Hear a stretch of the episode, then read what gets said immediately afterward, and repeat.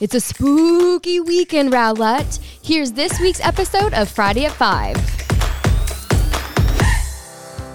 Get your candy baskets ready because tomorrow, October 29th, from 5 to 8 p.m. at the Pecan Grove Park parking lot, Parks and Rec is hosting their Trunk or Treat. Enjoy Halloween trucks, candy, food trucks, and a costume contest. So much fun. Visit them on social media to learn more. Also happening tomorrow, the Rowlett Police Department is hosting the Prescription Take Back Day from 10 a.m. to 2 p.m. at the Rowlett Community Center.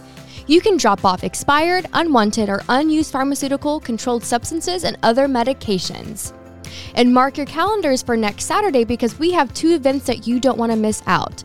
The first one is in the morning from 10 a.m. to 1 p.m.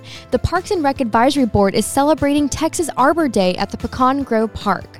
This is a family friendly event that will have activities for all ages and will also be giving away 250 trees on a first come, first served basis. And later that afternoon, from 11 a.m. to 3 p.m., the City of Rowlett and Rowlett Ready are hosting the Community Preparedness Fair. Join us for interactive booths, touch a truck, food vendors, and more.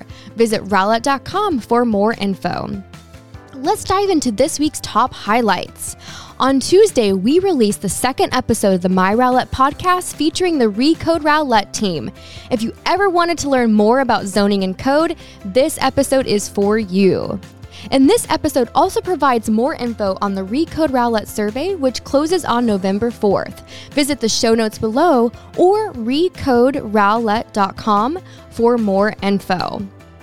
And early voting kicked off this week. You can vote early today through November 4th, and the general election is taking place on November 8th. Visit rowlett.com for more info, and we also shared a post on our social media channels too, so you can find your voting location. Well, that's all I've got for you this week, Rowlett. Thank you so much for tuning in. We also have Friday at 5 newsletters that you can subscribe to that you can get this news straight to your inbox. And don't forget, you also can watch the My Rowlett podcast on YouTube.